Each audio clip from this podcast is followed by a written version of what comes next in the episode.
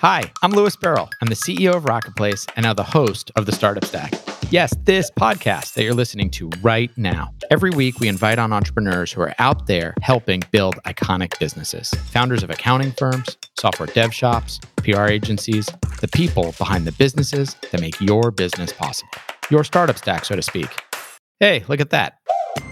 Every week, we'll be asking questions like, "What would be the one or two pieces of advice that you would give yourself?" Do you have any any predictions? Tell us more about the big whoopsie. Are they buying domains in the tens of thousands of dollars, the hundreds of thousands of dollars?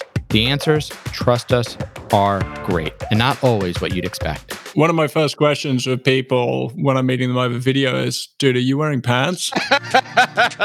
Episodes are up now, so we hope you listen. And if you like the Startup Stack, subscribe. Thanks. Bye.